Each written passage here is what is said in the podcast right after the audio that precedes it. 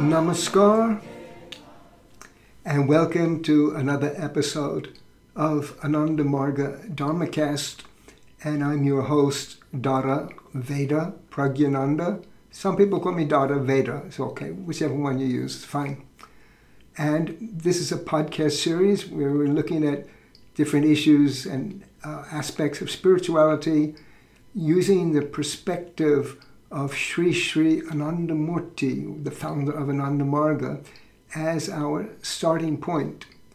So today I'll be reading from a little bit, not much. It's a very short passage in a book um, which is called Ananda Vachanamritam, part 34. And he's talking about, it's called the best tirtha, it means the best place of pilgrimage. And what he says is that those who have developed their mind understand that that God lies coverted or hidden within their very I feeling, within their very existence. So they needn't go to temples, needn't go to tirthas or places of pilgrimage in search of God. But in any case, Parvati asked Lord Shiva, O Lord, which is the best tirtha? So then uh, in this discourse, he goes on to explain um, the actual the Sanskrit derivation of that term tirtha, but it means a, a, stance from which, if you take one step, then then you you go into um, you go into the, the place where you want to be, the the place of, um, of, of salvation. So when Parvati asked Lord Shiva, "O Lord, which is the best tirta?", tirtha?" his reply was, here there is one place of pilgrimage, there is another place. And he said people of, of kind of static nature, means materialistic nature, wander from one place to the other place, but without finding the real place of pilgrimage within themselves. How can they, how can they attain salvation? So first of all, if um, you don't know, Shiva was the ancient yogi, and he's believed to be the, the founder of, of Tantra Yoga. Uh, and Parvati was his wife, and they had a series of, of dialogues where Parvati would ask a question, Shiva would give the answer, and the idea of this question and answers was so that posterity, it would be recorded for posterity people would understand.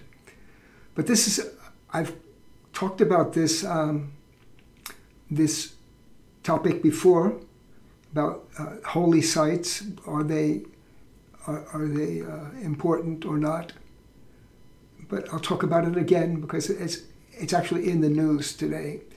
So what Shiva was saying was that the real place where, where God exists is hidden, or it's, it's hidden inside the person. So in this, our idea of, of this is like this, and I've done this explanation many times. I'll do it again. So in each of us, we say, "I exist." Everyone can do that. The reason is because we have a mind. Our mind can proclaim easily, I exist. But there is another part of our, our being and we also have the capacity to think, I know I exist. I know I exist. So the I of I know I exist is something beyond the mind. Because the mind is, is making this statement I, I exist, I exist, I'm this, I am that. But the mind is saying, I know I exist. And, and that point from where that I comes from, if someone will go inside and search, that is the spiritual point. That is where, where God is. So God, that's why some people have said the kingdom of heaven is within. That's, that's a way of saying it. It's within. It's not without. So it's not in the, the bricks and the mortar of the world where, where God is, on you know, his temple and his, that temple you know, there's a, um, people fight over those those things. Some years back in India, uh, a group of Hindus got together and they um, they tore down a mosque. The reason was because they said that oh, this mosque was built on one of our holy sites, and, and even it was the, the birthplace of, of Ram. And whether Ram was a, a real figure or not is, is up to most people. Many people will say he was part of, of literature more than history. But in any case, people believe that, and based on that belief, they tore down that that um, that, that, that mosque, and then there was tremendous communal violence. Many people died. So all over the world, people are fighting over these these holy places. You know, in Jerusalem, you know well about that. So people are claiming this place, they're claiming that place, but the real places of of where God exists is it's not in these buildings. Will, we'll come back to the importance of the buildings uh, afterwards, but it's not in the buildings. It's, it's within each of us. So that so God exists within each of us, and as we also, if we know, understand the yoga cosmology and philosophy, God exists within every particle of this universe. And there's something very interesting about this, which was um, there was an Indian mystic named Nanak. He was the founder. He went on to found the Sikh religion, but he was um, very eclectic in his spiritual approach, and he he tried to reach out to all people, and he even made a pilgrimage to um, Mecca, um, you know, the, the Islamic um, pilgrimage point. And one day, by accident or incident, we don't know, he fell asleep. And, he, and then when he woke up, some people were, you know, scolding him. He said, "Look, your feet are facing the holy shrine. You, because it's it's not a, um, it, especially in the Orient, it's not to point your feet at some body, even a person is impolite. And then when you point your feet at the place where God is, is there, it's even worse. So then Nanak told these people, he said, okay, then move my feet to the place where God is not. So that was a pretty difficult um, thing for if you understand that there's no place. He, wherever he would have um, fallen asleep, his feet would be facing God. There's no doubt about it. So, so this is the this is the point. Now, in the world, people are ready to fight and die and, and cause violence over these these holy, so-called holy sites. Now, I've been to some of these holy places. I went to in India, there's a city called Bodh Gaya. And it's in this place where there's a, supposedly there was a tree where, where Buddha meditated and that he attained his, his realization. It's called um, the Bodhi tree, the Bodhi tree, actually. Um, the place of enlightenment. And so now the, the trees no more maybe the real trees that's debated whether is that still really exists even that tree which we really meditated we don't know but there is a shrine there. And people go to that shrine with reverence. And I've been there it's, it is it's a very peaceful setting. Outside the shrine there's a, a monastery and there's a whole religious establishment but that, that place where um, where Buddha was supposedly attained his enlightenment, he um, that's a very uh, serene and well kept shrine. And then I've also been in Jerusalem. There is a, um, the Church of the Holy Sepulchre, which is a church which actually has two places in it in that church is the place where they said that, that Jesus was entombed. You know, he, he laid to rest. And even in that church, I think in the same church is where they say that's also part of that church is where he, he was crucified. So now, that again, whether that is really the place, you know, those places are correct or not, um, maybe history would not um, agree. We don't know. But one thing is clear that that place is really well kept up. The shrine is, is, is peaceful and beautiful, and people go there with reverence. In fact, I felt the same feeling there as I felt in Bodh Gaya. So people um, treat a place with reverence, you know, and they meditate or they pray there, then that place um, is a place of, of, of um, spiritual and cultural significance. So there's no doubt about that. These, some places are of historical, spiritual, cultural significance, but we shouldn't overemphasize them because that's God doesn't only live in that place, and you don't have to take a big, you know, you have to save up a lot of money and go to um, India or you go to um, the Middle East to to find out about where God is. Uh, uh, no, God is here with us right now. You don't have to make a big travel for that.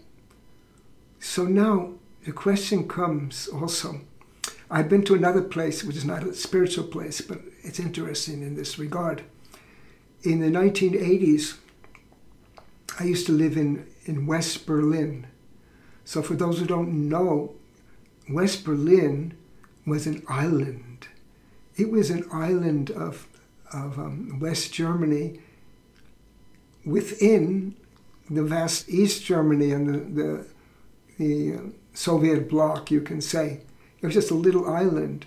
And to go to East Berlin, it was a big um, thing. You know, you had to show your documents. East Berlin's the other part of the city, but it was divided by then the Berlin Wall and border, and you know, it, it was really um, it was difficult to go from one place to the other, even though it's like you're going like 20 feet or 30 feet or 100 feet, but they make it you feel like you went to another world. There's so many passport checks, and they're checking you and this and that. So one day I was waiting in East Berlin on the way back to West Berlin, and there was one area which was like kind of an indoor outdoor area.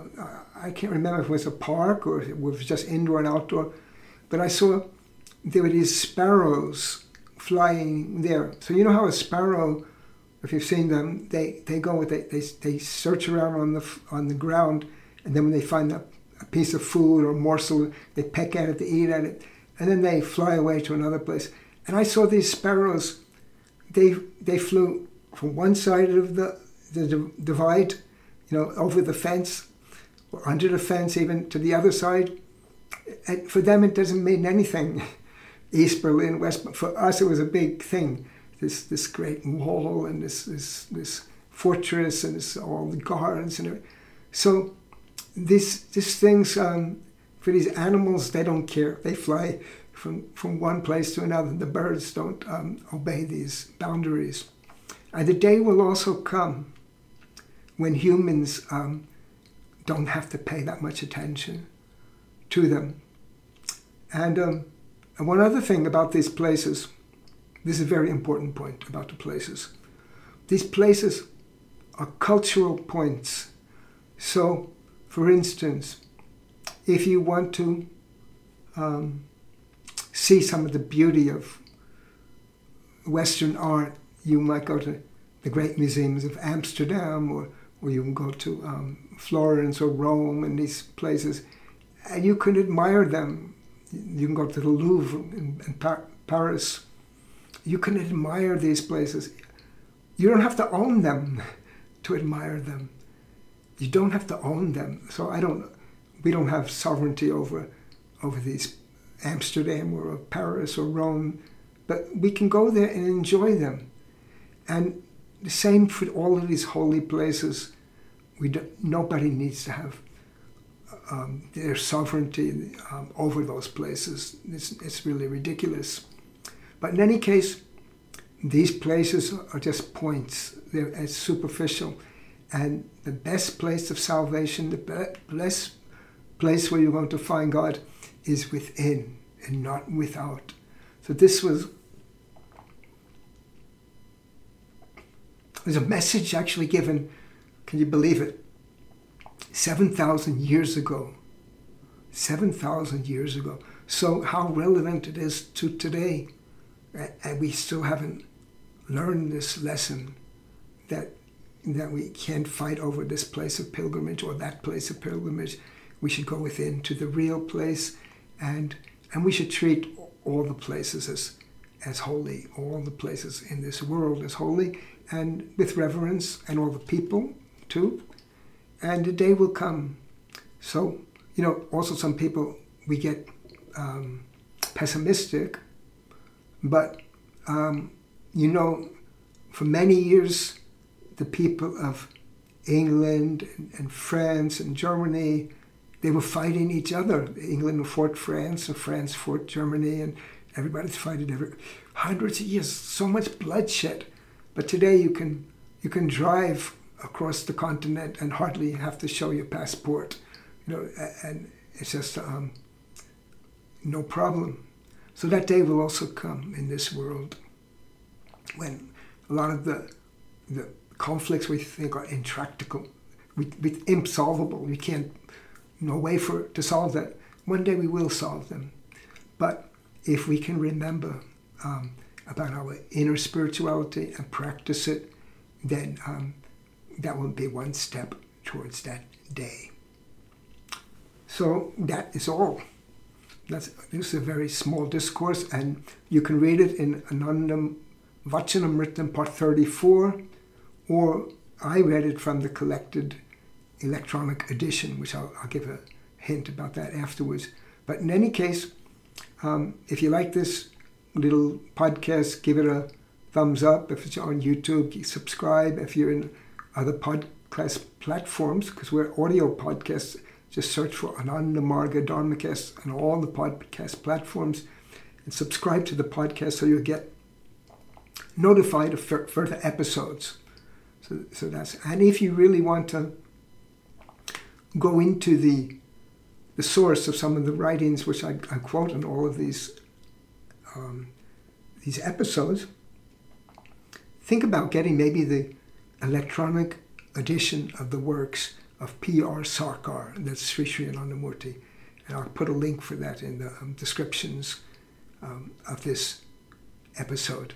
So that's all. If you have any question or comment, somehow track me down, give me a message, and I will um, respond to you. So I just want to conclude with the yoga greeting. Namaskar means I salute you with my mind and all the love and cordiality of my heart, and I hope to see you again soon.